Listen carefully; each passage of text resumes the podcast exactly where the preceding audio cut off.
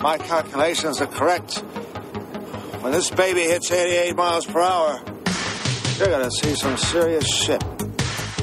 They're here. Do you really think you have a chance against us, Mr. Cowboy?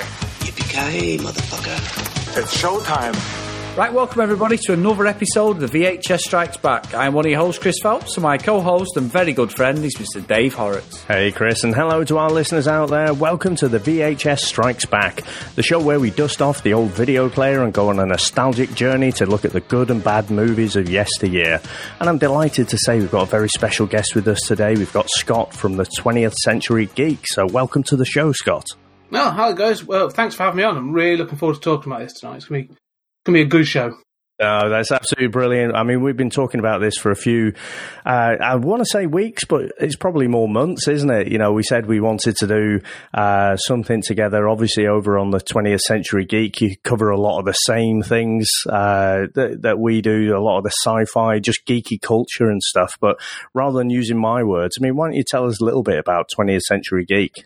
Yeah, thanks. So, 20th Century Geeks podcast I do that looks at sort of all uh, everything from geek culture in the 20th century, really, sort of looking at the whole history of it. So, everything from uh, I do focuses on specific like actors or uh, franchise. I've just done a Predator franchise with a couple of guys from another podcast. Uh, I have a full Terminator retrospective looking uh, coming up later in the year. Uh, and also things in history. So I've looked at things like the uh, seduction of the innocent that impacted on comics. I'm going to have to do a big one on the Satanic Panic. Just everything. I I, I, I have quite a, an eclectic um, way of doing things. So the podcast is perfect for me to sort of dip into all these different things and get people on to talk about it. And uh, yeah, just enjoy sort of chatting about the 20th century and the birth of pop culture, really. No, that's cool. And I mean, a couple that I really like, which stick out in my mind from recent times, the Predator one was great. Um, and it's weird. I can't think of another franchise where you've got one clear, uh, great movie and then a lot of pale imitations. and I was thinking, I, I, wonder if anyone thinks the same as I do. And it, it was like, well, I think, um, I seem to remember, uh, I think a few of you probably liked uh, AVP Requiem a little bit more than I liked, but apart from that, it, it, was more or less the same in terms of where I think it is. But the other one was uh, where you were just going through uh, scary stories. Mm. Well, obviously, the film's coming out um, soon. You know, uh, Guillermo del Toro has done uh, Scary Stories to in the Dark, so I, I wanted to pick up the book. I just thought it's worth having a look at. I wanted to go back. I'd never read it as a kid. I mean, I started on like you know a little bit of Goosebumps, and it was like point horror, and then straight into the Stephen King. So I'd heard how important this book is as a, as a bit of a gateway uh, horror thing for for Americans in particular. So I got a copy I had a read, and I thought this is fascinating because it it really is just a, a history of folklore and urban legend and um, that idea of telling stories. And I just like the idea of how it links to things. This, you know, nowadays like uh, creepy pasta and uh, you know, other podcasts where sort of people come and tell their sort of uh, uh, scary stories. So yeah, it was it was that was a lot of fun. That was learned a lot doing that as well. No, it was good, and I, I, will say I probably, I probably would have enjoyed it maybe a bit more if I was listening to it on the tube or something, you know, uh, while I'm commuting. But I was genuinely listening to it. I was playing a bit of FIFA, and I had it on on on my earphones, so it's late at night. I was on my own. I think it had the desired effects. Let me yeah, let me just say yeah. that. I, I, actually had a few people um, that I know, like literally, they text me or message me over social media, like, you know, you bastard, you really made me jump. uh, with with you know, there's a couple of like say jump scares built into it. So brilliant, it worked. That's exactly the desired result, and it worked. So that, I, I was yeah, I was really happy with that. Awesome. That's even better because uh, I'm an absolute shitbag, Scott. So I'm quite glad I didn't listen to that episode. yeah. No disrespect. I am. Uh, I'm going to watch it chapter two this week because my wife loves him, and don't let my size fool you. I'm going to be jumping at the credits at the start, so I, I literally probably won't listen to that. Unfortunately, I have listened to some of them, but not that one. Uh, that that'll get me. Dave mentioned that before to me, and I was like, "I'm sorry, I know disrespect to Scott, but I just can't." I'm a coward. Not to digress too much, but have you seen the first one? That it's you know the the remake.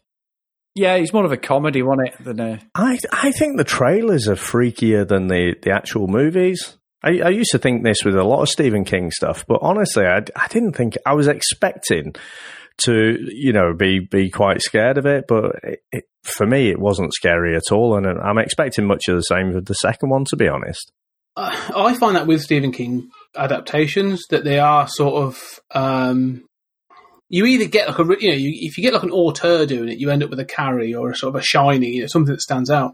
Yeah, but, but a lot of them become quite pale uh, adaptations because they don't want to sort of you know do too much with the source material. But the thing I found with it, part one, which I thought was actually interesting, because I, I, enjoyed it. I actually thought it was really, really, uh, it was a good film, and you know, it's got, it's got, a nice sort of Hollywood polish to it. But I, the, the, thing is, watching it, it felt more to me like um, Monster Squad or Goonies. Goonies, um, yep, yep, but, absolutely. But like, like, a horror film. And since then, actually, what's weird is that having spoken to people, it it's it's people's kids that have watched it more, and these I'm talking like you know, so it's probably about twelve to fifteen. Yeah, that, that, have really been introduced to it, and it's been again that gateway thing of like you know, it's that sort of introductory horror film. I think people have, been, you know, the, the kids have really enjoyed it. I think, and i will be interested to see how they manage chapter two because chapter chapter two is is the adult story. And um, have you read the? Have you either of you read the novel? No, no. I, I was a bit more of a James Herbert man back in the day, but oh yeah, I'm a big, I'm a, I'm a big James Herbert fan as well. But the the, the, the, the novel, not going to spoil anything, it has it has an interesting ending in that Stephen King writes a wonderful novel. He can write an amazing journey. I mean, you know, he can really get you invested in the characters, and he can really sort of like pull the horror out of any moment.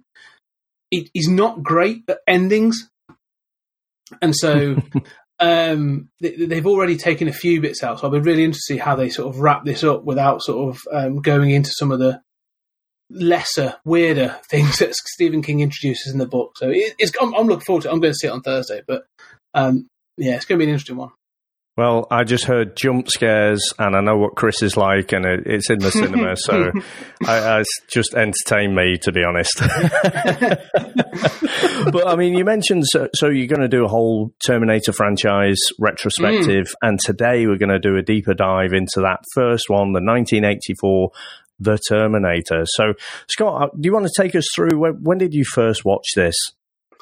Uh, this is one of those. It's one of those films that you know, Chris. I know you're a you're a big Arnie fan, and um, for me, I was you know sort of in primary school in the eighties, and uh, so Arnie was a bit of a, a, bit of an icon. Like you know, you sort of you got to see the trailers and bits and pieces. I didn't really get to see the films until I was a little bit older. So it wasn't really till I sort of a little bit older. Was was with Terminator Two uh, being released in like ninety one that um, you know, I remember sort of everyone was getting really excited for it. My God, it's going to be like the biggest film ever, and it's Arnie, and it's the Terminator. And I'd seen things like, you know, I think I've seen uh, like the VHS cover, you know, sort of in the video yeah. shop, and I sort of knew it, and I've seen the back, and obviously in Playground Talk had been, you know, this is what it is. It's got this, and my God, it's you know, it's got a robot in it, da da da. And um, it was actually one of my, my best mates' brothers I had all these films on VHS at the time, and I think me and uh, my best friend Gaz at the time were talking about, oh, we've got to go see Terminator 2. How are we going to see Terminator 2? And I'm like 11, so we're not going to see it at the cinema. Um, and uh, his brother Mark was like, well, you've got to see the first one first. So he sort of sat us down and sort of let us watch uh, the, the, Terminator. And up until that point, I think that my exposure to sci-fi and things had been Star Wars, you know, um, probably E.T., you know that Star sort of Trek, thing. the Star original Trek, series, probably. Yeah, so yeah, the Star Trek movies. You know, the, the harshest it got was like Wrath of Khan sort of thing. So when I sit down and I'm seeing, you know, we're going to go into detail, but when you see, especially like the flash forward dream sequences, I don't know what they are, but when you see those those glimpses of the future, like the real brutality and and then some of the special effects later on, like yeah, this film blew me away. Like I remember sitting there afterwards, and you're just sort of like, what have I watched and what have I been missing? Like, what else is there? Um, so this film had a massive impact on me, and I made sure I went to see, uh, you know, Terminator Two as, as, soon as it came out on VHS again after. Um, but it opened up all kinds of things. Like this was this was opening up uh, cinematic sci-fi for me in a big way. So you know, not just Arnie films like Total Recall, but mm-hmm. the rest, like all of it. So no, I think I think Terminator is, is an amazingly um, impactful film for me as a kid. But uh, yeah, probably watched it too young, if I'm honest. uh, but I think that's just a, that's a symptom of the 80s and the 90s. Yeah, absolutely. I was, I was we were talking about this a, a few weeks ago that I, I, think people were just a bit more liberal back then about mm. what you know. It's an eighteen, but yeah, it's fine. so, I mean, what about yourself, Chris? Yeah, I think I mentioned a couple of episodes ago with Arnie. My, I think I watched it around about 89. I was about 11 years old, and my cousin, who's four years older than me, got into bodybuilding, which got me into training and going to the gym when I left school in about 94, 95. But he made me sit down one sort of weekend at my nan's, and I ended up watching Terminator, Raw Deal, Running Man, um, Red Heat. There was all these things. I think Red Heat might have just been out around about that time, 89, 90. and I, just watched this one and I was absolutely petrified of Arnie. And I was like, and he's like, you've got to watch him. This guy's like the main guy. And, he, and he, I remember him trying to put Pumping Iron on. And I was like, I don't want to watch this. It's a documentary. I didn't have a clue, 11 years old. I, they're all videos, didn't have a clue what was going on and and as a side note, actually, just quickly, uh, I do want to say uh, a little tribute actually today because he's in this film. Uh, Franco Columbu, Arnie's training partner, died this week, yeah, so yeah. Um, yeah. he's a legend from Pumping Iron. I've watched millions of times, so yeah, so uh, great guy. But yeah, so it's just one of them films that I, I sat there. I, I, think very much like you, Scott. I I love my Star Wars. I remember Star Wars was a U. I mean, it's never mm. a U. I've just been I've just been out shopping actually before we recorded this, and as I go through Selfridges near me, there's uh, Darth Vader fighting Luke Skywalker with the Emperor, going, "Yes, feel the pain, you know, the, the hate and all this." And I'm, I'm, watching it, thinking, "Why am I watching this? I've got this at home." But anyway, so it was that sort of exposure to sci-fi myself. I was more an action man. At about '89, I was watching like the Lethal Weapons, Beverly Hills Cops. They're my favourite films. Forty Eight Hours, all that Eddie Murphy, Mel Gibson stuff.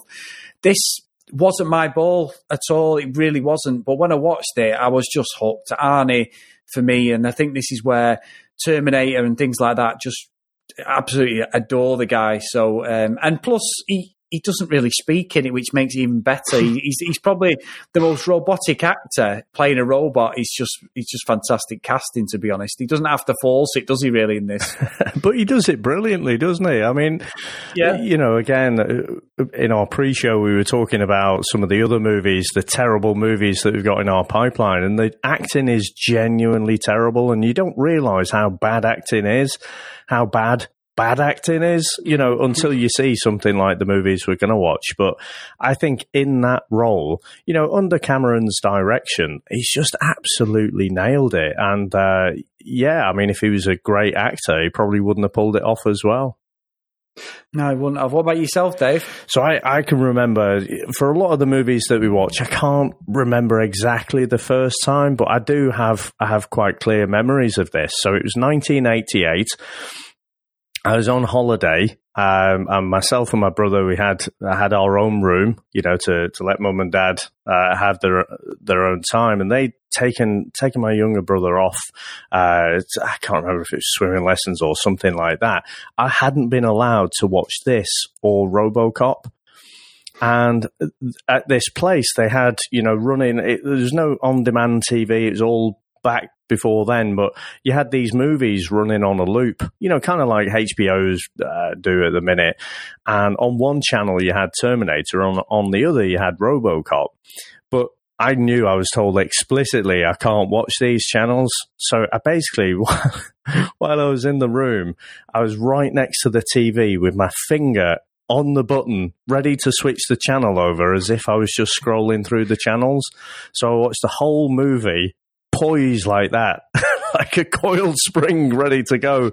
So it did, um, it did hamper my enjoyment a little bit, but uh, no, I, I, do remember it quite clearly. And, you know, I just remember thinking, this is amazing. And I, like yourself, Scott, I'd seen the video cover. I mean, it's such an iconic case, wasn't it? Every time I walked into the video store, you just felt your eyes being drawn to it you know, mm. and uh, Arnie's not even showing any of his muscles. It's just that chiseled jaw that he's got, and he, he just looks amazing. And the glasses look amazing, the leather jacket, and so um, yeah, I, th- I, thought it was pretty amazing. And I must admit, I think Terminator Two might be the first kind of movie that I managed to get into as a you know teen um, or would I be? Yeah, yeah, I would have been a teen then, but just a little bit before I should have been in there, probably.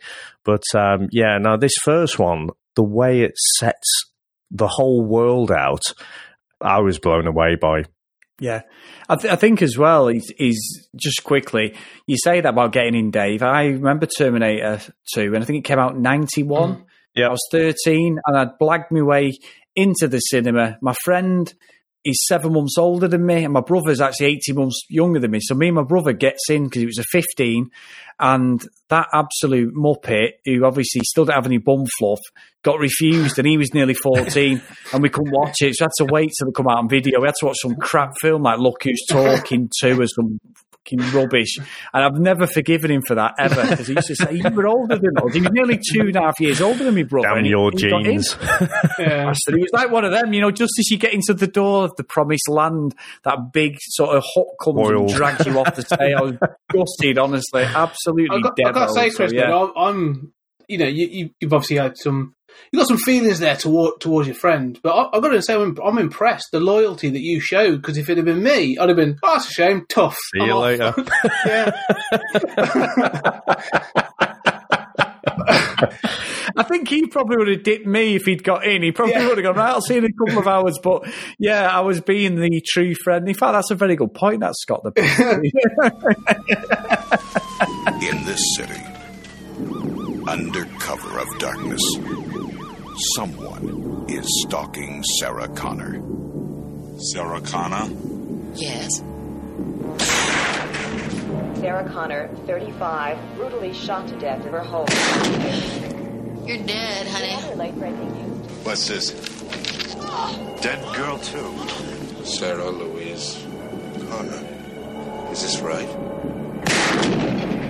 Of course, we'll have more on this late breaking story as it comes in. She doesn't know why, but it's her he's after. Did you reach the next girl yet? No, I keep getting answers. Pick up if you're there. I'm really scared. I think that there's somebody after me. And no one can help her. Except for one man. I'm Reese. It's assigned to protect you. You've been targeted for termination.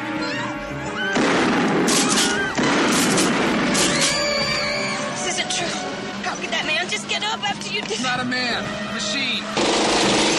Terminator. Underneath, it's a hyperalloy combat chassis. Microprocessor controlled, fully armored, very tough. But outside, it's living human tissue. They cannot make things like that yet. Not yet. Not for about 40 years. Are you saying it's from the future? They came to fight. For the one woman who could save their future. And this uh, computer thinks it can win by uh, killing the mother of its enemy. One came to protect her, I came across time for you, Sarah. the other to kill her. Arnold Schwarzenegger is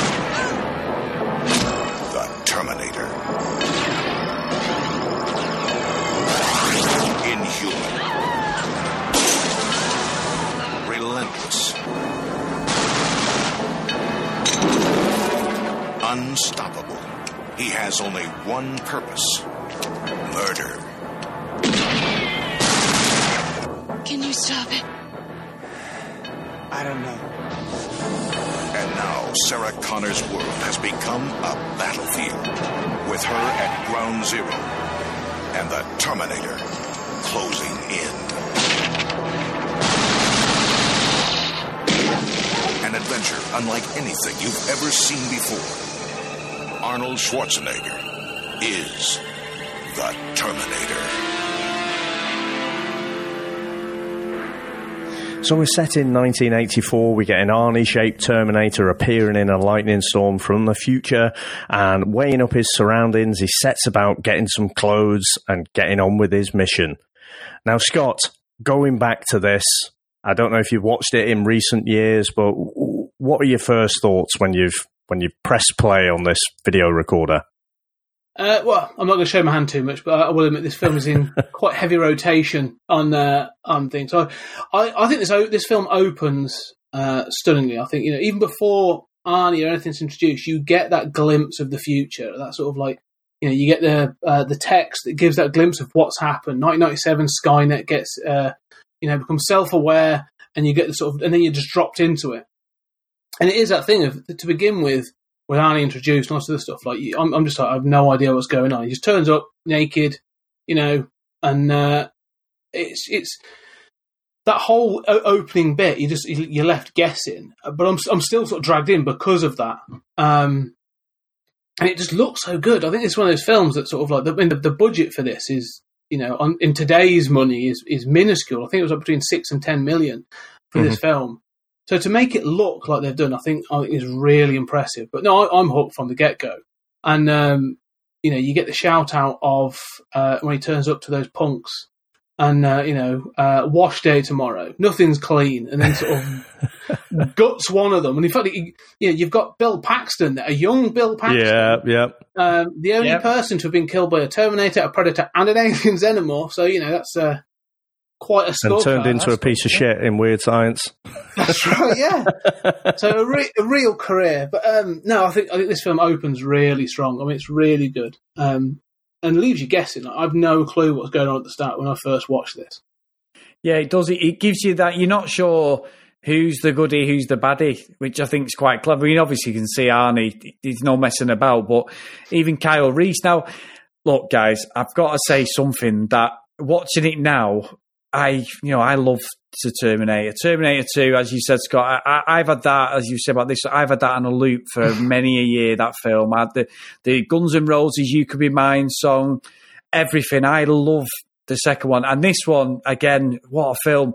But as a 40 I always say this as a 40 year old, but as a 40 year old man, right, I'm watching it thinking, when Kyle Reese robs that tramp's uh, yeah. pants, and all of a sudden the cops just conveniently turn up you know what I kept thinking, and this is bad. This thinking he must stink of shit and piss wearing them pants as he ran off. I know that's really bad, but that's like no, thinking, it's true. No, you are spot on. Because yeah. there's moments later on where he's huddled, I've thought the same. Where he's huddled up to Sarah Connor, and I'm surprised she's not going, "Jesus, yeah. Like you stink, back off." You need a yeah. shower. So, yeah, you need a shower. Yeah, and the, and the yeah, yeah, honestly, I know he's bad. I was thinking, oh, you dirty bastard. And he's got the onesies on either as well. Oh, no, I don't know if you've no. seen the Inbetweeners, but, you know, there's an episode where he can't get into a club because he's got trainers on and he ends up buying mm. these uh, shoes from a tramp uh, and yeah. they're all just stinking a piss because he's pissed in them and stuff. And it's just, you're right, you're absolutely right. Uh, that was, uh, especially when it gets a bit naughty a bit later on with uh, Sarah. You know, I was thinking he, he must reek a bit. Yeah, and that's bad. That I know, but it does start really strong. Sorry to segue off. It just really bugged me watching. But there was loads of little bits in this where there was no real, eh, for me at the start, there was no reason for the police to be chasing Kyle Reese. They just see him putting his pants on down an alleyway. All right, you know he's got no top on that, but but from there they just man on him completely, don't they? I think doesn't the, no logic. Doesn't the tramp guy shout that he's been robbed or something? Yeah, no, but they've already, yeah, he does say it afterwards, but then the tramp guy's actually got Under Armour pants on as well. He's got like leggings on, Linford Christie jobs on. And he runs, they run off. I'm thinking, why would you, why would they go after him? So, thing is, if he's, he's he's killed somebody, he's not done anything. They've just seen him putting some pants on. It just made well. No, I think it, it made sense for the film, Yeah, I think that's the thing. But I also think this is one of those things that sort of um, it's got to be taken into consideration of the time as well. Like Los mm-hmm. Angeles and New York in, in you know, 83, 84, early 80s were not nice places to be. Um, you know, they're not the sort of pristine tourist traps they are today. And I think sort of the police were a bit more, probably on the ball or a bit more aggressive in those sort of days. I think it's one of those things that, like, I think, yeah, if they saw someone, any criminal activity, I think it, I don't know. They probably just shot him. To be perfectly honest, that'd probably been more accurate. He's got off, you know, and driven off. End credit. I know because, yeah, yeah. because they're so they're so concerned for little Joe there, the tramp who's living down the side street. I was just like, nah, I don't buy that. I mean, look, it's just because we're reviewing it. I'm just sort of taking the mic, but it was just one of them funny bits with him with the smelly pants and that guy thinking he won't give a shit about a tramp Yeah. normally. So yeah, it was. It, but again, I love the bit, and he gets the Nike trainers on in that store. That's brilliant. That I always wanted a pair of them trainers when I was a kid. Absolutely. Uh, but I have to say, you know, I, I remember Reese being a, you know, quite a bit smaller, and he's just never, ever going to be a match for Arnie.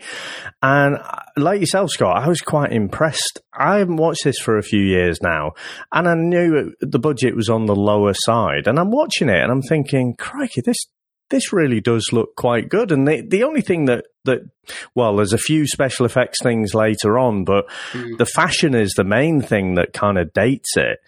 But I almost think, you know, in this movie, there's, there's no scene that's wasted at all. But, but when Arnie first gets up and he stands up and he's, he's been, uh, sent back from the future, I just think, yeah, he just looks amazing, doesn't he? And I believe the first time uh, he kind of read for or, or met James Cameron and that he was he was looking for the part of Kyle Reese.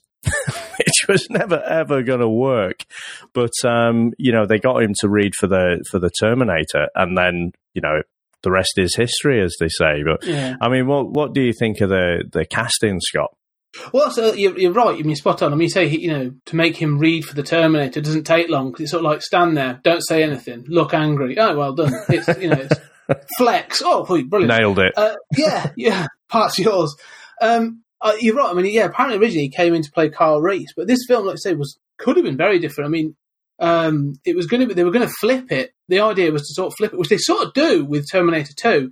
But the idea was to have Arnie as sort of Kyle Reese, and then it was going to be either uh, Lance Henriksen was originally approached to play the Terminator, um, and the other one they wanted was O.J. Simpson was a, was also a consideration, but they almost wanted it the other way around. They wanted it to look like yeah, the Terminator as an infiltration unit looks like a regular guy, like you wouldn't suspect him, sort of thing. And then you know to have him that that machine then beat up Arnie. Um, but yeah, apparently like, there was some dispute then about why no, you don't want Arnie looking too, you know, like he's going to get beaten up on this other stuff. And apparently he wasn't too keen on it, sort of protecting his career and that sort of thing. So yeah, he reread for the Terminator. Yeah.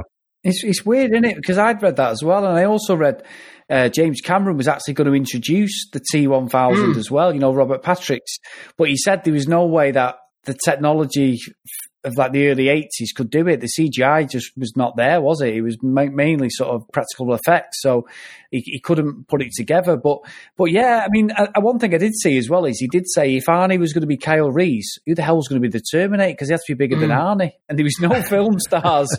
You know, they, they said Mel Gibson and Stallone were offered the part of the Terminator, but this, they, they're about.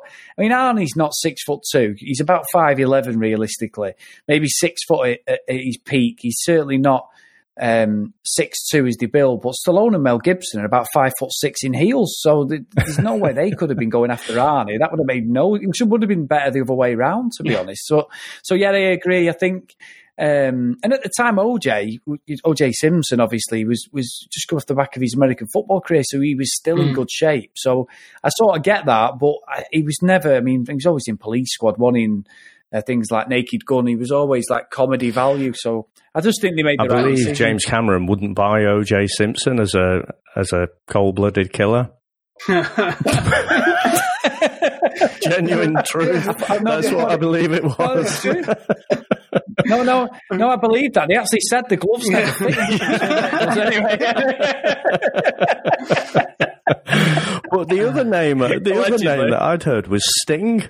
Stink, really? Yes. Yeah, yeah. I just don't know how that would work, but um, I'm sure you could. Tantric sex. Yeah, he's into it. Yeah, I it was know. in June, wasn't he? And I think that's why it wouldn't work. But um, yeah, that would have been a bit bit different, wouldn't it? So. You know, for all these things that could have happened, it seems like we got the perfect outcome. Yeah, we did. We did. To be fair, I mean, what do you think, uh, Scott, of you know Sarah Connor as a character, as in Linda Hamilton? I, I think I was always surprised by the casting, but when you watch the second one, you're like, Yeah, that was perfect. I know she was going out with James Cameron and that, but she, she was not really a massive household name at the time, was she? Because that's why a lot of people give it the connotation of being a B movie with a bit more style. Yeah, I think you're right. I mean, she's she's she's almost. I mean, this film in many ways plays almost like a slasher film, doesn't it? Like a almost like a you know like a, a B movie horror film, 100%. Halloween or something. Yeah. And so she is. She's she's quintessentially like the final girl. That's what she is. Um, I mean, again, you, you know, if you were to if you were to watch this film with a feminist eye, like it really has. It's the most one of the most macho films ever. That you know, there's two two men come back from the future to protect or kill this one woman who is a, a scream queen for the majority of the film. A baby maker. Yeah, literally. Like, she, yeah, that's literally her purpose. Yeah, you're right. Like literally, her purpose is to is to produce a male heir. Um, Yeah. So you know, for her to then become the badass in in T two was almost like uh, you know was, was required. And it's funny because obviously Cameron has this reputation for strong female characters, and you think of like Ellen Ripley and Aliens, and then obviously Mhm. uh, um, Linda Hamilton, Sarah Connor in T two. But yeah, when you watch this, like yeah, it, it doesn't quite play out in that respect because. Um, she's, I think she's fine in it. I think you know she she's playing her age, early twenties. She she does what she needs to do. Um, but yeah, she's a bit soppy at times, a bit sort of soft. But that's fine. That's what she's supposed to be. Yeah, I, I agree. I thought it did a good job of, you know, set in her very mundane existence, you know, and, and it's uh, the way it kind of brought her out of that mundane existence and basically said, you're the most important person in the world. Fair dues. It's because you're going to give birth to the Messiah, essentially. but, um, you know, I thought I, I liked the way they set her up. You know, working as as a waitress in in that restaurant, in that crappy restaurant. You've got that little shit with putting the, putting the ice cream in a thing. It's just oh, you know, I'd be like, for fuck's sake. So yeah, I I think it did a good job of setting her up, and I, I must admit though that uh, what wound me up a bit was a was a housemate or flatmate. Mm. And I know Walkmans were massive in those early 80s, but I don't remember anyone just constantly bouncing up and down, listening to them uh, when you're trying to carry off a conversation or trying to uh, get a bit freaky under the sheets. Yeah, that's that's that, yeah. it- she'd have had some sort of Ritalin or something in this day and age. Like she needed some, some medication because yeah, even like she like say they were stood at the, the bathroom mirror and trying to do themselves up, and like the, the wires are getting all tangled up. I'd have just been like, look, just piss off, leave me alone. I'm gonna I'm gonna do my hair. You can have this place later. It's just rude. I mean, you know, if you were to replace that today, she'd be just on her phone constantly. Yeah, But, uh, Yeah. yeah. Yeah, that's true. It's true. And, and also, a boyfriend had the worst fucking sex chat we've ever heard. I mean, it was fucking awful, wasn't it? It wasn't even like sexy or anything. And, and, you know, she's supposed to be laughing, Sarah, and it's like, this guy's a complete cock. I'm so glad when the Terminator took him out, to be honest. it's the way that you know he rings up and he knows that there's two of them there, yet he doesn't bother to check who's on the other end of the line. So Yeah, yeah, he's got 50, he's got 50 50 chance. Yeah. I'll go, I'll give it a go. oh, not again. Yeah, true. Yeah. I was going to say, yeah, he must know that his girlfriend's got his headphones on. She can't hear the phone. So, Well, that's true. Yeah, she's probably more- never answering the phone, is she? yeah, so it's more than likely going to be Sarah. So, So do you reckon Yeah. he's maybe trying it on a bit? So you know, throwing out a fish hook there, seeing if he, she'd be up for a bit of menage a trois. it's a strong possibility. Yeah, yeah. he doesn't seem like a bit, he's, he's the kind, he looks like the kind of guy that probably would. I'm surprised he didn't have a ponytail. That was the one thing I thought was. oh yeah, yeah. So, so yeah, so then we sort of get, we realise that Arnie is the bad guy. We, we, as the story's been told, because he just goes around killing Sarah Connor basically out of the phone book, which is definitely ages this film, I suppose. There's a lot of things it doesn't. And I think you said about the wardrobe, Dave. I think because fashion comes around, a lot of the stuff they're wearing doesn't seem that out of place. Of it, the cops all look generic coppers from the eighties, but I think like when they're in the disco, other than some of the daft haircuts, it doesn't look too dated. But yeah, he, he makes a beeline for Sarah through um, the whole of this opening section. And again, one of the most iconic bits for Arnie, he says, I think he says a hundred words in this whole film, right? And is the one where he's getting the guns, you know, Uzi nine millimeter, and that guy's like, "Hey, you can't do that." We Yeah. saw this, Dave. What I mean, he just goes wrong and just takes him out. You know, it's it's just like Arnie. 101 he says nothing but it's so effective and and I think as well what's good about what they did with Arnie is he just looks so wide and big compared to the average man in any film especially in the 80s it's, it's it really is an imposing character so like I say it's a fantastic opening to the film Yeah, I think, I think it's the way he talks as well. It's, it's he says so little, and then when he does, the way they've sort of uh, it's the tone, almost like monotone. Yeah. Um, it's, it's he just he does come across as just threatening. Like he is. I think there's one point I think uh, they describe the Terminator like a great white shark. Like it's just on business. That's all it's ever doing, and that's what he feels like. Like he is relentless. Like he's just on a mission and like will not stop. So apparently it was it was Arnie who came up with the idea of of that kind of scanning effect. So to Mm. move the eyes first and then let the the rest of the head follow. And I think it is so effective. And and like I say, looking at it, I, I completely buy he is this Austrian robot from the future. And I kind of wish we'd have watched this one. We did Commando a few weeks ago. I, and I, I, I'm pretty sure every line, every iconic line, there's 18 lines apparently that he had in this. I'm sure he says that in Commando. And the one that I hadn't realised was, was that bit in the gun shop where he says, You can't do this. And he's like, Wrong. And it's just like, uh, you know, um, w- when his daughter first gets kidnapped in Commando, and the guy says, Well, you know, you're going to have to deal with us now, aren't you? Right? And he goes, Wrong. And I'm like, oh, right. I, I, I'm going to have to get a little Arnie catchphrase checklist and go through and just check. But it seems, you know, they've taken whoever's written all these lines. I'm, I'm assuming it's Cameron. Um, Arnie just seems to have taken them and, and made a career out of them all. So like Arnie Bingo. Yeah. is, there, is, is there any bits in this, Scott? So we're sort of towards, we're aiming towards the middle of the, the movie now. So he's he's chasing Sarah. He's in the, the club scene we get where she finally realizes that she's in danger. Is there any standout moments? Yeah, for I you? think this is you know this, this running up to this film, running up to the uh, the tech noir uh, nightclub uh, scene. They've tried to play again. They've sort of played it so you don't really understand. You don't fully get you know the Terminator and, and um, Kyle Reese. Like they're both being played like you know obviously the Terminator's killing people like left and right doesn't doesn't care. So you get he's a baddie, but you're never really sure of of like Kyle Reese's motivations. Yeah. They're playing him really shady. I love the fact he's played so shady, like he's following around. And Michael Biehn, like we've talked about the casting, but Michael Biehn is, you know, he looks, um, you know, he still looks sinister and he looks gritty and stuff. And I, think he, he's great in this. Um, but there's a moment, I think, before he finally catches up with, um, uh, before he catches up to technology, he's, he's obviously stolen a car and he's watching a driller, like a drill, do like, you know, if they're doing construction or whatever and he, he sort of falls asleep and he has a dream of the future of like, you know of his past. Have you Yeah, yeah. And you get that glimpse of the you know life in the ruins of the future. Sort of like you know you've got the hunter killer machine sort of chasing them down. You've got the the pipe bombs that then become later you know become important, and you get to see uh, just those little glimpses of like him.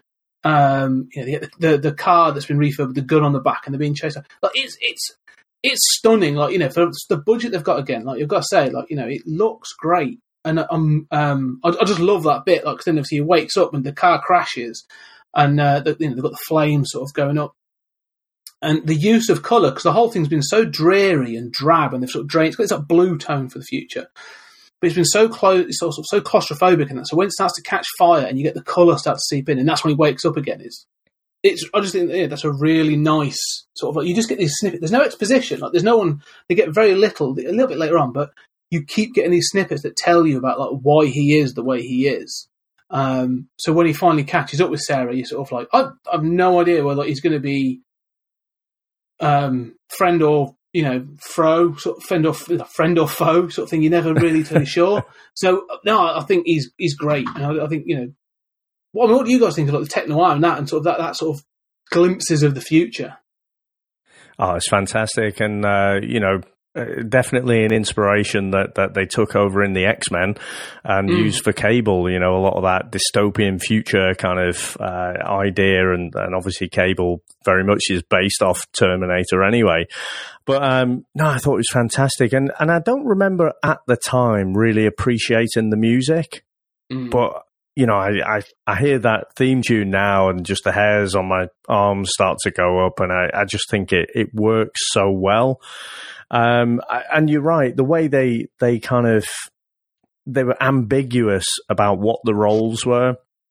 There were these kind of just two people, as Chris has just said, you know, we can see Arnie's killing people, but the police are releasing quite quite liberally, actually, you know, to the press of you know everyone's being killed who's called Sarah, Sarah Connor, and it, you know, I think they they don't put it out to the press, do they? But they discuss it's the order of the phone book, so they kind of know who's coming next.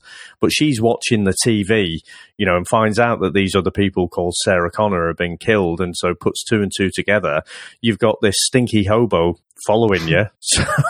So it's basically, oh, yeah, he's he's got to be the baddie, and it's only when Arnie shows his hand in the club that Reese, um, you know, he fi- finally reveals his hand, and and you know, he says that immortal line, doesn't he? Come with me if you want to live. Mm. Yeah, yeah, it's funny because with the I'll be back as well, Arnie was apprehensive saying it, wasn't he? And that pretty much made him I'll be back. You know, he couldn't say the I'll, so they were trying, he wanted to change yeah. to I will be back. And Cameron was like, no, it's got to be I'll be back. And he had to work on that and say it as best he could. And and to be honest, it went everywhere with him after that, didn't it? I'll be back. It was in ev- everything he does. I think he throws it in there. It's it's just standard. He he does a a speech to a university, a proper like you know, where, where he's there with the full gown on and everything, give this motivational speech, and he always says, "I'll be back." You know, it's just. Do you think that's because he, he finally nailed it? You know, yeah. he, he, couldn't say it for ages, and uh, he was trying to plead his case, wasn't he, to Cameron? And, and I can't imagine many people uh, get one over. I, I, get the impression Cameron's a real ball breaker, and, and, you know, he was trying to argue, no, surely a robot would say, "I will be back," and he's like, "Look, I don't tell you to act, so don't tell me how to write lines. Read the fucking line." So yeah, no, it's brilliant, it, absolutely brilliant. I've got to say that that line, although it's it's so iconic and you know later in this film, it's also become a bit of a curse that they have to try and shoehorn it into every Terminator film. So you know he then says it obviously in in um, T two when he goes to take out the sort of uh, you know the zero casualty police to get them out of the uh, Cyberdyne systems, and then he says he jumps out the thing in three, and then and someone else says he'll be back, and then this after that it's just like so they have to even in the trailer for the latest one the latest trailer for Dark Fate, there's a bit where like Sarah Connor throws a grenade over a bridge and she says, oh, "I'll be back," and you're just like, "Oh, for God's sake, just drop it." Just, yeah, seriously, just, like, those That's are three right, words yeah. that should not be in the next Terminator film. Like, there's no one's allowed to say it. It's ridiculous. There's only one man allowed to say it, Scott. That's true. I agree totally. Does my head in, but I must admit, it always bugged me in Running Man because when Killian, the absolute ass TV host, he's got him there, honey, and he's ready to go down into like the first game against the, the big guy mm. with the hmm. blonde hair, the big monster guy. And he goes, and he goes, Killian, I'll be back. And then Killian just fucks him off and goes, yeah. in the reruns. I was just like, you bastard, you just ruined it. You know? Snappy response. I love the effect as well of, of where he's choosing what to say. You know, mm. so it switches to like Arnie Vision or Terminator Vision, and you know he's got his little stock lines. You know, some of the things that he's learned while he's there as well. You know, I, I thought that was a really, really nice effect. Yeah, it's, it's really well thought out. I think well that, that comes to sort of one of the things I really like about this tech noir scene is, I mean, it's badass. I mean, like you know, he opens fire first with like uh, he's got that gun with the laser, which um, you know, great effect, like just slowly moving across or moving up, up Sarah Connor. Yeah. Kyle Reese opens fire and he starts blowing things up with that shotgun. Then they have the Uzi fire. And it's, it's really good. I mean, you're really get into the action.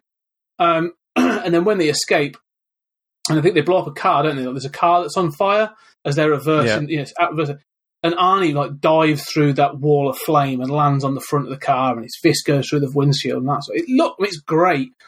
But one of the things I hadn't really noticed, and someone pointed out to me recently, and I really looked for it in this one, a detail is because he's gone through that wall of flame, Arnie's hair now becomes obviously shorter and singed, so the sort of like flowing locks have gone. But so have his eyebrows.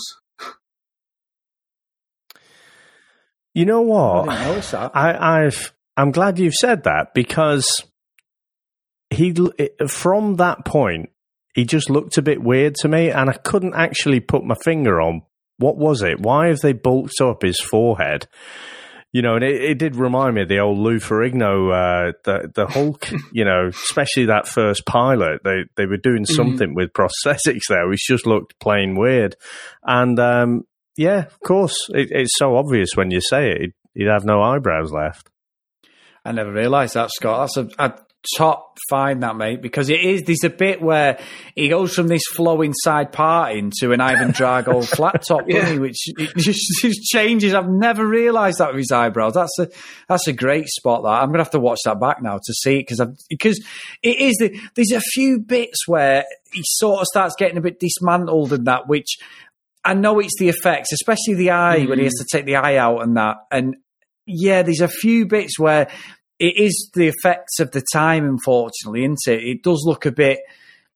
I don't. I suppose it, that's the whole point, especially. Well, it's not as believable even now when you watch it. I, I, even now, I'm like, oh god, that doesn't. But at the time, it was a trailblazer because if you fast forward to Terminator Two, James Cameron, and even when you watch it now, the stuff he did with the T1000 and that was absolutely up there as some of the best special effects we've ever seen in movies. And it, I remember it getting so many plaudits, the second one. So I think it's good. It's just these a few, because even when he, he, Reese is having some of the flashbacks, and we're seeing the robots in like the future, or, or where he's having, you know, when he was younger, and the skulls and the way they're moving. They just remind me of the way that stupid robot moved in RoboCop, the one that was up Yeah. against him, and it always looked like a a, a um, T Rex, like a dinosaur moving. It always looked dead weird, and and some of that you can see as of the time when we reviewed. Uh, we did Conan, haven't Mhm. we, Dave, on Comics in Motion. It's very much the same. Some of the things in that, it's just unfo- and Star Wars. I, I tell you how they moved actually. How the how the actual monsters move on the chessboard in Mhm. Millennium Falcon in Star Wars in the first one. They move very stiff and the legs are. Well, that's the year. It's eighty four. I mean, I'm probably being a bit of an arse saying that. It's bloody thirty five years Well, ago. you, you are right. you though. know? I mean, it's, I mean, it's that stop motion animation, and I'm a real sucker for that. So I love all that sort of the Ray Harryhausen kind of stuff. You know, like uh, uh, Clash of the Titans and Jason the Argonauts and the Sinbad films. Yeah. I love all that stuff. I think you know it looks it, it's it hasn't aged amazingly, but it's like it's the amount of effort that's gone into making them. I always think is incredible. But in this, I know what you mean. That when he gets back and he's doing. Um, he does his eye, doesn't he? And he, he does his hand. And I think the hand bit looks great when he's got his arm open and he's testing the, Yeah, the metal tendons on his fingers. That looks great. But then when he has his eye removed and you see the Terminator, like the Terminator bit under the flesh looks great. Like it moves fantastically. But yeah, the skin on the, the headpiece looks a bit rubbery and it moves really jerkily. Um, Yeah. and I think it's just it's just a limitation of the special effects at the time. It was made by Stan Winston, so this is again is the Stan Winston Studios that did all this. So it's uh, it was relatively uh, you know sort of trying to be cutting edge for the budget they had. But yeah, you're right. It does. I watched it this time. You think, oh, it doesn't it doesn't look great, unfortunately. But um, I can only think that that must have been a bit of a time thing as well, Mm. because I can't imagine even at that time. And I remember when I first watched it as well, and it's just like, ooh, that that doesn't look good. And it, they obviously built this whole thing, and it felt to me like, well, they just had to use it, Mm. you know, because uh, I mean, I, d- I don't know. You could have put stuck an eye patch on him, you know, and put a little Terminator red dot on there, and it would have looked better, to be honest. you know? So I can't imagine anyone looked at that and just thought, "Oh yeah, it's it's like looking in a mirror for Arnie." You know, it always looked pretty bad, I think, but I, I Yeah. just think it must have been a time thing, and they just had to go with it. I also think it's the, the objective of what they're wanting to achieve with that effect. Like you look, because you do, you look at the head and shoulders and the way it moves, and you sort of go, "Yeah, it's, no, it's not good. It looks like a, it looks like he's got something wrong with him. Sort of, like, you know, it doesn't look right." But then, what they say, when you see the eye move, like that looks great, and I think that's the Yeah. thing. They, they they clearly want you to focus in on, you know, oh my shit, this is what the robot looks like under the flesh. Like it's your first glimpse of what a the Terminator robot looks like, the you know the cybernetic bit. Um, and that bit looks great, but like you say, the, the, the rest of it, you do you sort of go, oh, you could have could you not made it a bit sh- more shadowy? Like, could you put more, put more, add more dark, add more dark? Yeah. I don't want to see it. But uh, Cameron was great for making things dark as well. I, I Yeah. know that um, in Aliens, you know, he was quite passionate about that. He was all too bright initially, but I'm, I'm sure we'll do that another time. You know, you know what I thought. I mean, leading up to that bit, I, I thought they actually got away from him a little bit easy. You know, when uh, when they get captured by the police and what have you. I mean, Arnie is the, like you say, he's this Yeah. great white shark. He's just relentless. He's basically a robot version of Mike Myers. And I just, I was watching it and I was thinking, yeah, I'm not really buying that he'd just wander off and go and repair himself. mm, No, I, I was just, you know what? I've been chomping to say that bit. That's one thing when I watched it, Dave. I've been chomping to say that in the review. I totally agree. I'm thinking, well, he can't be penetrated by any of the guns the coppers have got. So why didn't he just get up and go and get Sarah Connor? It was, it, it just didn't make any sense to me at all. And, and the way he skulked into his apartment, it just, I, I, I, I could, I know they're trying to make it a bit, so he's supposed to be slightly human or he's perceiving to be, but that bit for me stood out a lot. And I'm thinking, I know it, I know to be fair, it leads on to one of the best scenes in the film where he actually comes and just destroys the whole police station. It's fantastic that, and you get that. What I love is that doctor, that ass of a psychiatric doctor who's in the second one, Such who a doesn't believe, wanker. and he's Not calling Kyle other- Reese. uh, yeah, he's He is, yeah, isn't he? What a prick! yeah. He, he is. He's a, he's an absolute cock him. And one one of the things you were saying before about uh, Henriksen, he was a friend who was going to play uh, the Terminator. He was Arnie's friend. He's the cop in it who's next to the, the chief when he says something about, do you want to see, oh, I was in a war or something. But he, was- like you say, he actually, what he did, Dave, he dressed up as the Terminator when Cameron was pitching it. And he wore um, a leather jacket, gold, put gold on his teeth, and kicked a door open in, in some production meeting or some sales pitch that Cameron was doing to get it funded. But Cameron owed him that because he wouldn't have got the Terminator otherwise. It, it, for some reason, it resonated with his character. But uh, but yeah, anyway, that but yeah, that that scene is fantastic. The police station is amazing, but it's also good in the second one to see that the psychiatrist gets absolutely like, oh shit, she was right all along. You know, but I I thought um, I thought Reese was brilliant in this bit as well. You know when when she's you know, and again, the doctor is just being an absolute prick. He's having a good laugh at the video. You know, look at this guy. He's completely nuts. You know, being very professional about it. And Sarah Connor's there, and Reese is just, you know, laying it all out there that this absolute, this guy just will not stop. And I think it's this bit as well that made me think a little bit Mike Myers, the, the way he just is relentless. And, you know, you can tell Kyle, he- he's not even sure if he can stop him himself. You know, he's going to do everything that he can. But I think it adds a lot of weight to, you know, what this, what this thing, this Terminator is. Mm. Uh, uh, yeah, I mean, I think this this this scene. It's clearly like you know they've said to Michael Biehn like you know this is your acting moment. So really, you know this is your uh, this is your moment to shine. So he's, he gives it his all, doesn't he, to, to sort of tell them this story about what the future's like and what happens with Skynet and all that. I mean, it's it's I, I, I do really enjoy this scene where they're sort of going and uh, I like it at the end of it. They've watched the video and he's you know he's giving it all and he's going crazy and he pauses it and uh, so Sarah Connor's like, so you know is he is he crazy? And he's like, oh, he's a loon. Like yeah, this guy's uh, Yeah, that's the professional term. te- that. technical term there. Yeah, he's a loon, and I, I just like the fact, like I say, he's so flippant, like you know, and I love the fact they then try to justify all the stuff that's happened before. They're like, yeah, you see, this is a flak jacket, so yeah, the guy that was chasing you was probably wearing one of these. Oh, what about when he punched through a windscreen? Oh, he was probably on PCP, so he wouldn't have felt Yeah. it. In the, I, even even watching, it, I'm like, I Yeah. think you're stretching, guys. This feels like you're trying to justify something. Uh,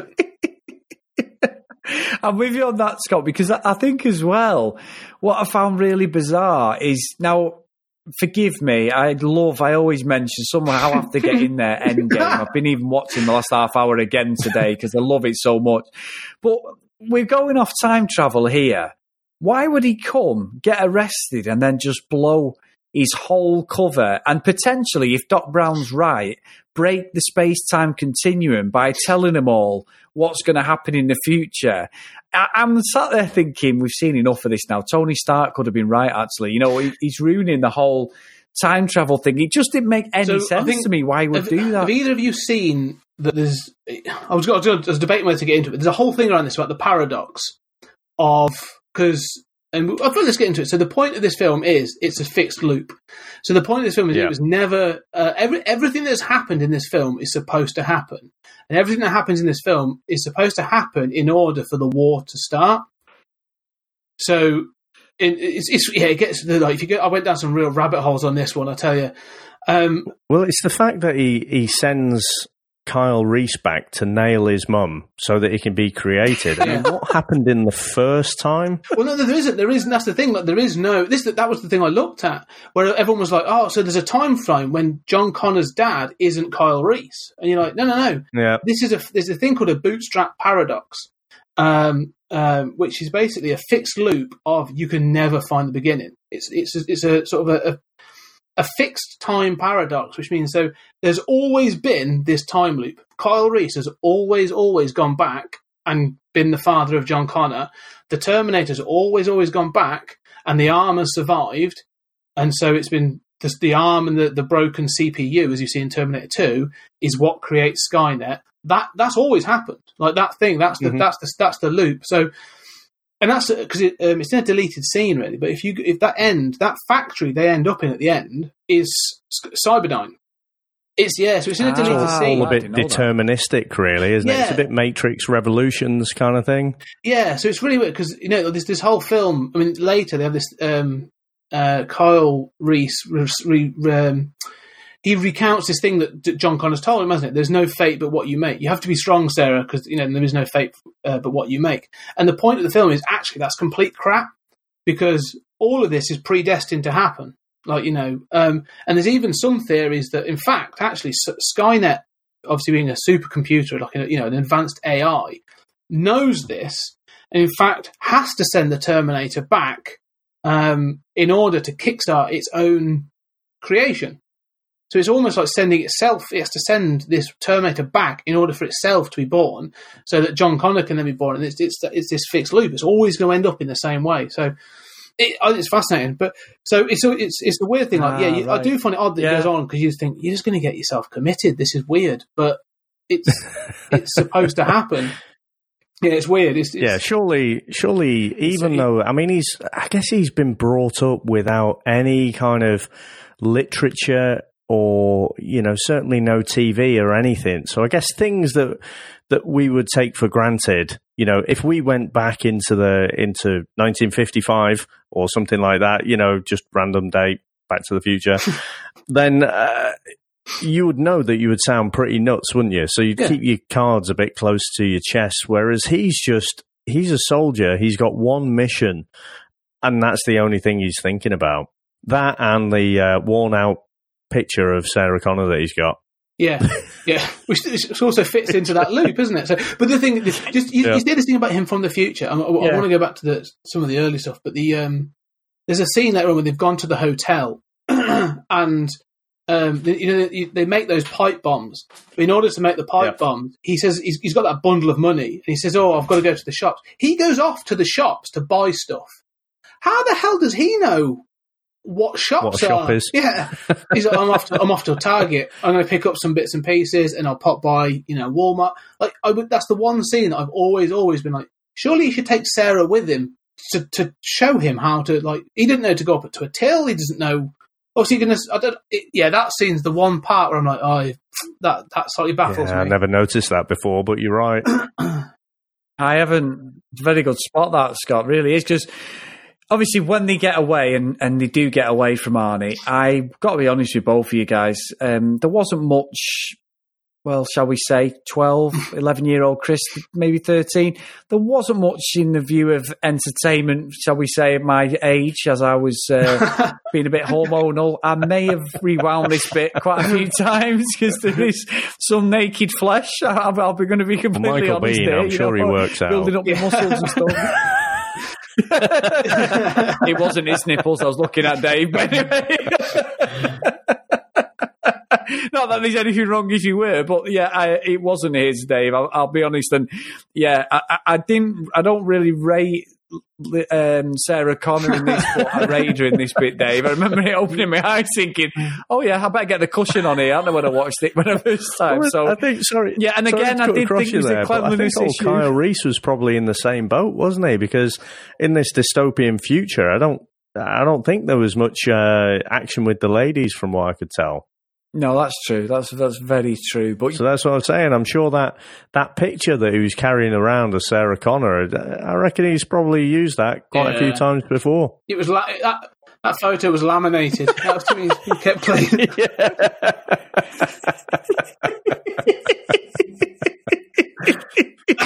laminated with what though? That's the fucking problem. But yeah, Stiff as a board. but yeah, it's, it's always one of the moments in the film where obviously they had to because he has to, as you just said, Mike. I think that was a great explanation. It it, it was always going to happen. He, so with they sleep together, he- we don't know this at the time, but she's impregnated with John at this point, and I like the end bit. The end bit now, where obviously Arnie tracks him down. And we get this whole cat and mouse sequence, don't we, with the truck and the way they're chasing him, and and and it's very much an eighties type ending as such. I know obviously the way he goes out, but I, mm. I absolutely love the ride of this. I don't think there's any bits for me really that lull in the film. There- There's, there's, you know, there are a few bits where they're showing the future and that, but it's necessary to show the sort of apo- apocalyptic nightmare that they live in, like John Connor lives in and everything. So for me, I, I'm just absolutely loving it. I think it's just, it, it sets up so many other films from this as well, to be fair. But yeah, just all in on Arnie. And I must admit, watching it now, I'm still gutted Arnie gets killed. I know he's a baddie in it, but I'm just gutted that he gets Yeah, taken. I, I think the one thing I, I, this finale, this, this final third, it shows it shows some of the intelligence or the capability of the Terminator because he uses like Sarah's um, phone book. You know, he finds her parents. It, it finds her parents, Mhm. and then when she calls, she you know, then, then she calls them. It says like mum and dad's cabin, um, and she calls them. And the Terminator responds, and it shows he's got that voice recording capability because you know the Terminator talks to her in that Yeah. uh, you know, her mum's voice to find out what hotel she's at, and that's when um, he comes and attacks. And then, like I say, it's just a chase. Like it's just a relentless chase. Then to the end, like the Terminator, like from the moment he's driven that car through the front of the police station, like all pretense of integration or sort of infiltration is gone. Like he's just like, you know, this is it now, balls to the wall. I'm just gonna gonna go for it and kill whatever I want really till I get to Sarah Connor. Um, and so yeah, everything from he's on the bike to then being on the uh, getting in that truck, and he turns around and sort of says, you know, get out, and uh, it's just brilliant. I think that whole chase scene where it leads up to the factory is is, is excellent. Yeah, and I think we mentioned the the stop motion animation before, and I think that as well as when he's back at the hotel fixing his eye, I think those are the two bits that really stand out for me as like you know proper grit your teeth, like oh yeah, that that doesn't look good. But but then when they're not using the stop motion animation and they're kind of zoomed in a bit closer, I think the Terminator looks great, and I, I still, you know, it's still very much the design that they use now, isn't it? And I, I just thought I, I was pretty impressed with certain scenes on how good the Terminator looked, and um, I guess this idea, like you say, of James Cameron writing these really strong female characters, it it comes more from the end bit, doesn't it? I mean, I, I was quite shocked watching it the, for the first time because I kind of I, I'd understood that Kyle Reese was the he was the hero, but he wasn't. He gets he gets killed off, doesn't he? And then that's when Sarah really steps up. So you kind of think that that Kyle's failed in his mission, but with all the preparation, you know that that he's he's all the exposition that he's told Sarah about what's going to happen in the future, you know, she does actually become uh, strong in the end, and it, it's her who finishes him off. Yeah, I, I think what one thing I like, obviously, when when she does get. Uh, she does finish him off because we do get the typical horror movie. Oh, he's dead. Yeah. No, he's not. He's dead. Now I've just watched the latest Halloween. Well, last sorry Halloween, I watched it, and Mike Myers, he's just he's just never going to go away, is he? Really? They're making another one now, and, and that's what you're getting at the end of this. You know, he, they set him alight. Some spoilers in a room, in a, like a panic room and stuff. And he gets out. I mean, it's one. just nonsense. But anyway, I will be. I will, I'm not a big, as, you- as I said, Scott. I'm not a big horror fan, but I will probably go and watch the next one next year again when it comes out. But but this was the, what you got. It was very. It was like you said, the, the horror movie side to it. Every time you think he's finished, he makes another lunge for it, and then he's got no legs him, and all that is fantastic. But the one bit just after this is where I think it's fantastic. Is Sarah's riding down the sort of I don't know it's the Gulf of Mexico or wherever she is, and she's she's in this jeep, and obviously we get this picture. Now, a couple of things here. One of the things when they made it, which I find really interesting, is he, James Cameron shouldn't have been filming on that road. He's supposed to have proper permit. And when the police come, he blagged him and said he was filming a, a UCLA um, sort of documentary type thing or whatever it was, like an educational thing to get around the actual That seems like a Roger permit. But Corman when- trick, that does. yeah, yeah. Proper, uh, proper blagged it. So I've got full hats off there. But you know, when the kid takes a picture, a couple of things. What a bitch. He wants $5 for the picture. And she says quattro and says, well, I'll have it for four. Yeah. And he does a deal with her. It's like, just give him the $5. You're trying to save the She gives him apocalypse. $4. yeah, fucking arguing over a dollar. But then what I like, and I do like, you know, when you watch films and you'll see where it'll show a couple in say a sequel or something, and they're there like I don't know, they're going fishing or they're, they're at a dance, and you can clearly see it's superimposed.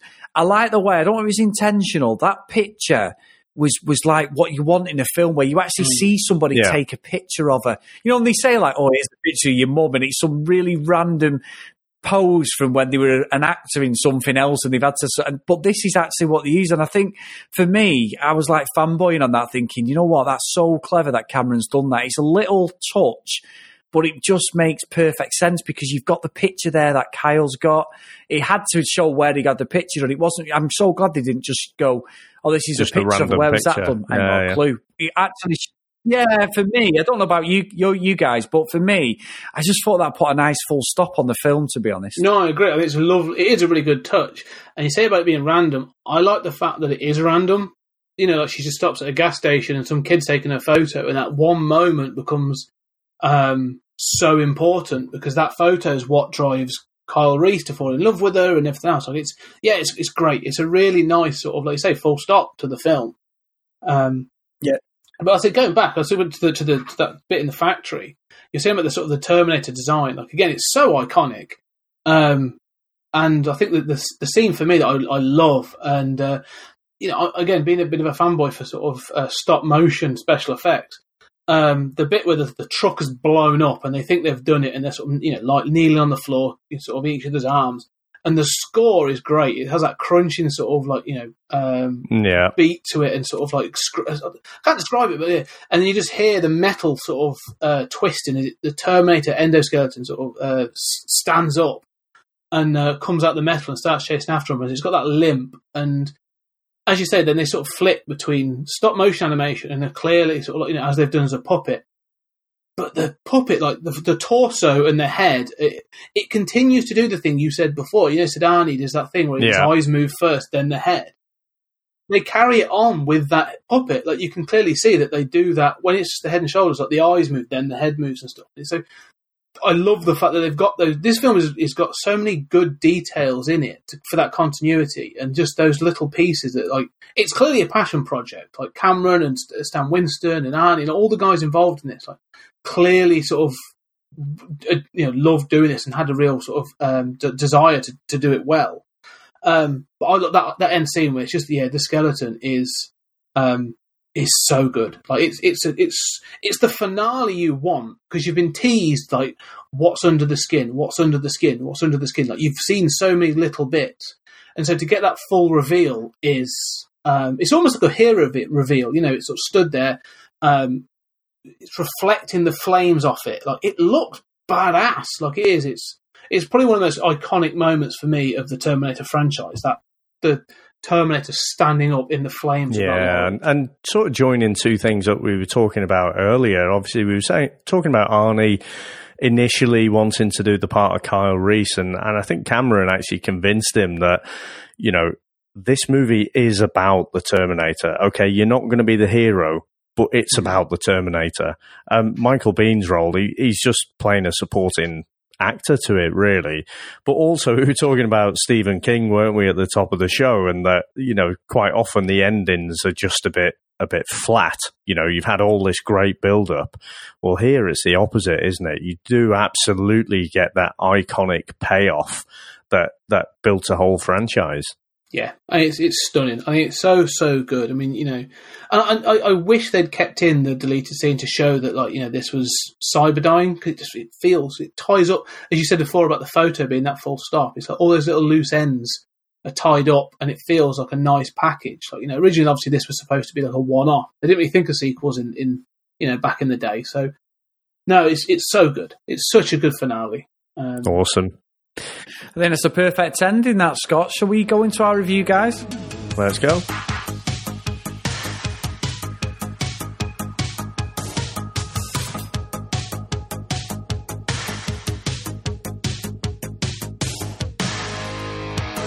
We have a five point system. If this is a top top film, one of the best films you've ever seen, or you know, it, and it really stands up to what you remembered back watching it back in the day, or possibly it's even better. You'll start off at Cloud City. If it's not quite as good as that, and you know, but it's still a good solid movie, then you'll send it to Pleasantville. Middle of the road, we get the nexus of everything. We get Hill Valley. And then if we're getting into the territory that it's not so good, we're going to Elm Street. And then if it is particularly bad, we're going to send it off to Dantooine to be blown up by a Death Star. So, Scott, would you like to give us your final review, please? Yeah, of course. So, really, I think this film it's it's a standout for me. It's iconic. I think this is the film that you know really defined uh, Arnie for so much to come um, with so little. You know, it's, it's it really showed I think what he could do. Uh, Cameron is firing on all cylinders. This was a bit of a do or die situation for him. I think you know he, he it establishes his career and with a minuscule budget, with a really small budget, they pull off something that is stunning. And you know, there are so many films that you so you sort of stand by for years and years, and you say, "Yeah, it's amazing." It's you know, you've got to see this film. And when you go back and see it, it feels weak or it doesn't quite work or it doesn't stand up or you, like you say you can mm-hmm. critique it. This this to me stands up. Like i can go back and i can watch this time and time again. It's clear why it's sort of kicked off a franchise. It's clear why there's so much you know merchandising and there's sort of comics and games and everything like this. This is this is such a well put together product and package that um, I, I, I struggle to find fault with this film and everybody in it. It's, it's lightning in a bottle. Like you know, they could have gone a different way. You could have had O.J. Simpson, and it's it would have been a very different story. O.J. Simpson and Sting. Yeah, yeah, it could have been a very. you wouldn't have had Terminator Two off the back of it. This this film is lightning in the bottle. It's it's almost like one of those quintessential '80s sci-fi horror action films. I mean, and to me, I, I, I will say it's it's Cloud City. This film, I, you know, stands up to the test of time, and I think it will do for for a long, long time to come. Very good. Chris, do you want to go next? Yeah. So I wasn't sure going back on this. Now I've got a lot of abuse, Scott, this last week because of the Raiders of the Lost Ark score. Dave just absolutely disgusted with me because of that. But we also reviewed Ferris Bueller a few episodes ago, a film that I absolutely loved as a kid. I, you know, I say I've got the DVD here, the special edition, and I just did not like it one bit. It just did not, for me, stand up or how I remembered it completely. Whether it's just as I'm getting older, I just it just doesn't did nothing for me. Whereas this, these I'd be very hard pushed for somebody to say or find fault with this. I absolutely loved it. I, I always remember the second one being my favourite, but watching this again and just purely elevating Arnie to what he became in my life as a fan. I, am not going to mark this down at all. Yeah, there's a few dodgy bits. There's a few nonsense bits. Obviously, we're questioning Kyle Reese's cleanliness and personal hygiene, but that's obviously a side issue.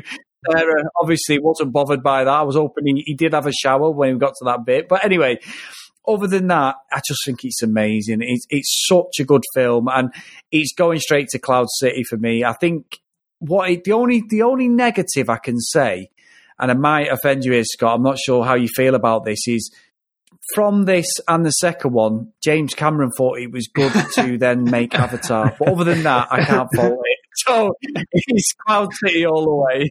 Yeah, I, mean, I- I will Dave? just say, obviously, it's 2019, isn't it? We've got the next one coming out, and all of the individual Terminator movies that have happened since Terminator 2 have been done by other people, and this is the first one. And it comes back to this first movie that he basically, you know, he was doing whatever he could, and so he, he basically signed away all the rights and everything to uh, to the Terminator franchise. So that's why he hasn't done any for years, and. Um, but I'm really looking forward to this next one because essentially that'll be a continuation of Terminator 2. So I think like probably yourselves, like probably 95% of the population in my mind, in my memory, I always hold Terminator 2 as being a, a bit higher. I, I think that's a more enjoyable movie. You know, it's a bit more fun. There's a, a few more fun moments. It's more kind of action sci-fi, whereas this is more horror sci-fi. And so I, was going into this thinking this is probably a Hill Valley or Pleasantville. You know, I- it spawned a franchise, but it, it's not going to stand up that well. And as apart from the two moments that I talked about before, the stop motion animation, the uh, bit in the hotel room where Arnie's uh, plastic mask is is kind of moving around in a very jerkily type fashion. Apart from that, most of the effects stand up surprisingly well, and so that that was a nice uh, a nice surprise that I, I just wasn't expecting that at all. So knowing that Terminator 2 is coming up and knowing that I'm probably going to send that to Cloud City, I was thinking I can't really send this to Cloud City as well. But the impact that this movie has had on this whole genre, I I just can't really ignore that. I think the music absolutely stands up as well. I didn't really harp on about that too much, no pun intended there, but you know, it just sounded fantastic uh, going back to it. Just that perfect blend of that kind of synthy 80s sound along with that industrial, you can almost hear the anvil smashing, you know, when, when it really kicks in. So for me, it's not the highest Cloud City, but it's just stepping out of Pleasantville, and it is in Cloud City for me. So we got a, a full row of Cloud Cities there, which, um, yeah, I, I'm pleasantly surprised about, and I wasn't expecting that on this rewatch. That's great stuff. Now, Scott, where can everyone find you, please? Yeah, so uh, if you want to check out 20th Century Geek, uh, the podcast is out there. It's on uh, almost all the podcatching, podcast catching sort of platforms, mainly on iTunes and Spotify and all that sort of stuff. If you want to find me, I'm also on social media, uh, Twitter, Facebook, and the lot, just under at 20th Century Geek. So if you search for, search for 20th Century Geek, uh, you'll find me.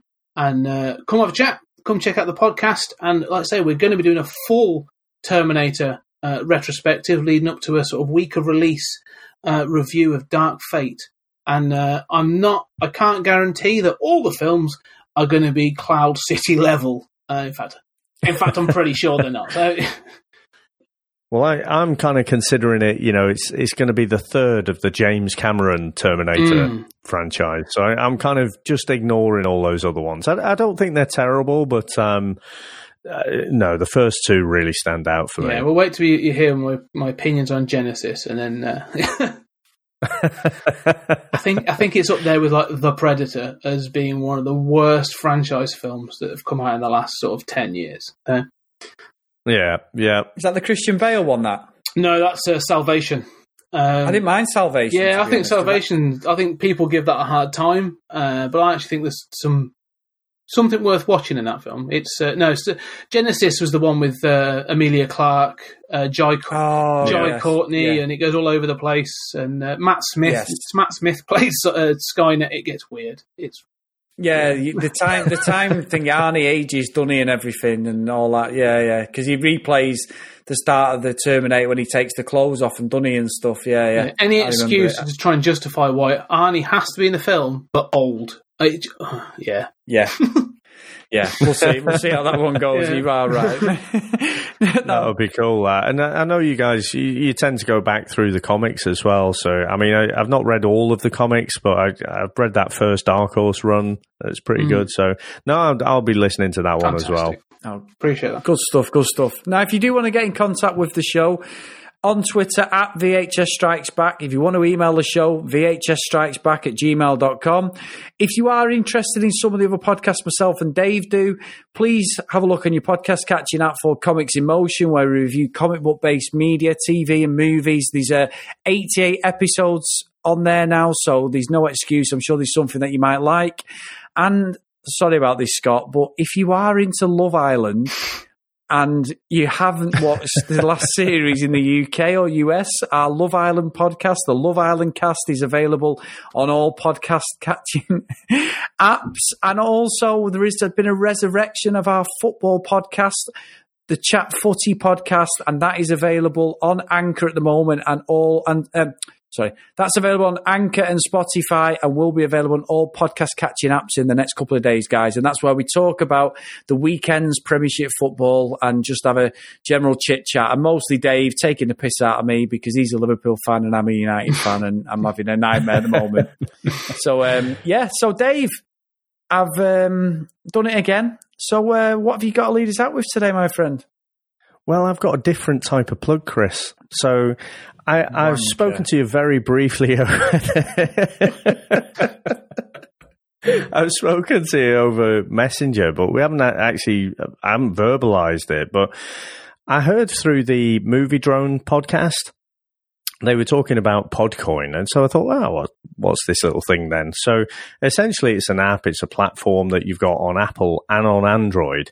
And it's, it's just like Apple Podcasts or whatever. It's just a podcast catcher. But for each kind of 10 minutes that you listen to something, a podcast, you acquire a. And then you build up your set of points. And then you can claim like Amazon vouchers or Google Play vouchers and stuff like that. And for me personally, I listen to hours of podcasts every single day. And so I'm doing it anyway. But then at the end of it, I'll kind of get paid for it. Or you can also, there's an option to, um, to donate your, your points to charity. So, and there's all kinds of charities on there. So again, it, it's great for listeners. If you want to uh, contribute a bit to charity or you want to Amazon voucher, you know, you want to build up to one of those, then uh, I think it's a great little app. So I, am definitely, honestly, I'm going to be using Podcoin for all my podcast uh, listening in the future. Cool. I'll be definitely trying that. That sounds great. Yeah. And so, uh, Scott, if you want to uh, you can go on there and claim your podcast as well. And so, uh, if you basically sign up with your details, they'll give you like a couple of weeks of being a what's like a bonus podcast. So, you know, if you listen to it, rather than acquiring like a point for every 10 minutes, you might get two points every 10 mm-hmm. minutes or mm. something like that, you know, and they'll do that for a limited time. Cool. So it is honestly, it's really hmm. cool. I, I don't, I don't know how it's all financed, quite honestly, but um, like I say, I, I, I'll be giving, and, and you can actually see if it's your own podcast, you can see who's listening. And it, it gives you great analytics. So it, it, really is a handy little tool. I don't know how long it's been around, but uh, it, it does seem quite handy that. Cool. Now, Chris, before I ask you how you're going to finish us off, I just want to thank Scott again for coming on. It's been absolutely brilliant to get that insight from you. And obviously, we're all into the same kind of stuff. So great to indulge with you. And uh, no, thanks again for no, coming on. for having me. I really appreciate it. And, you know, I say I love the podcast. You're doing the Lawns work. It's really great stuff on both uh, Comics in Motion and, uh, you know, the VHS podcast. It's, it's, I really appreciate it. So I will be asking you guys to repay the favour, and uh, I will be having you on 20th Century Geek at some point in the future. Of course, of course. That's awesome. Um, we were talking about Police Academy, obviously before. Yeah. I think we'll definitely have to. We've we've got a shared love of that one as well. I, am not sure that one will stand up quite yeah. as well, but we'll definitely have you back on for that right, one. That sounds like a great laugh. No, thank you, Scott. Top man. Now, Chris, how are you going to finish us off today? you wanker. So, obviously, we've got some quite iconic lines and quotes and very much pop culture references within this film. And a lot of it obviously goes to the main man, the Austrian oak, Arnie. But there's a little lone actor, Dave, that I've mentioned quite a bit, and he's simply credited as derelict in the movie credits. And he simply says this, guys. And uh, again, Scott, before I say this, thank you again for coming on. I do appreciate you coming on with myself and Dave. But this guy actually says, that son of a bitch took my pants. I'll see you next time. That's it, man. Game over, man. It's game over. What the fuck are we gonna do now? What are we gonna do? Maybe we could build a fire, sing a couple of songs, huh? Why don't we try that? We better get back, because it'll be dark soon, and they mostly come at night. Mostly. I'll be back. That's odd. We came, we saw, we kicked its ass. Wax on, wax off.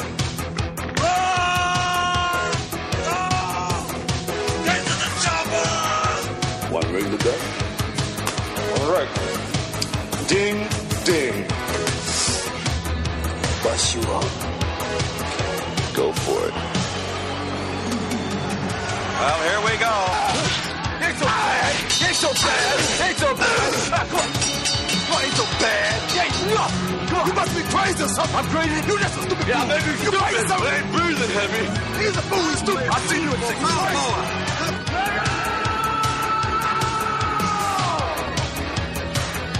I must break you.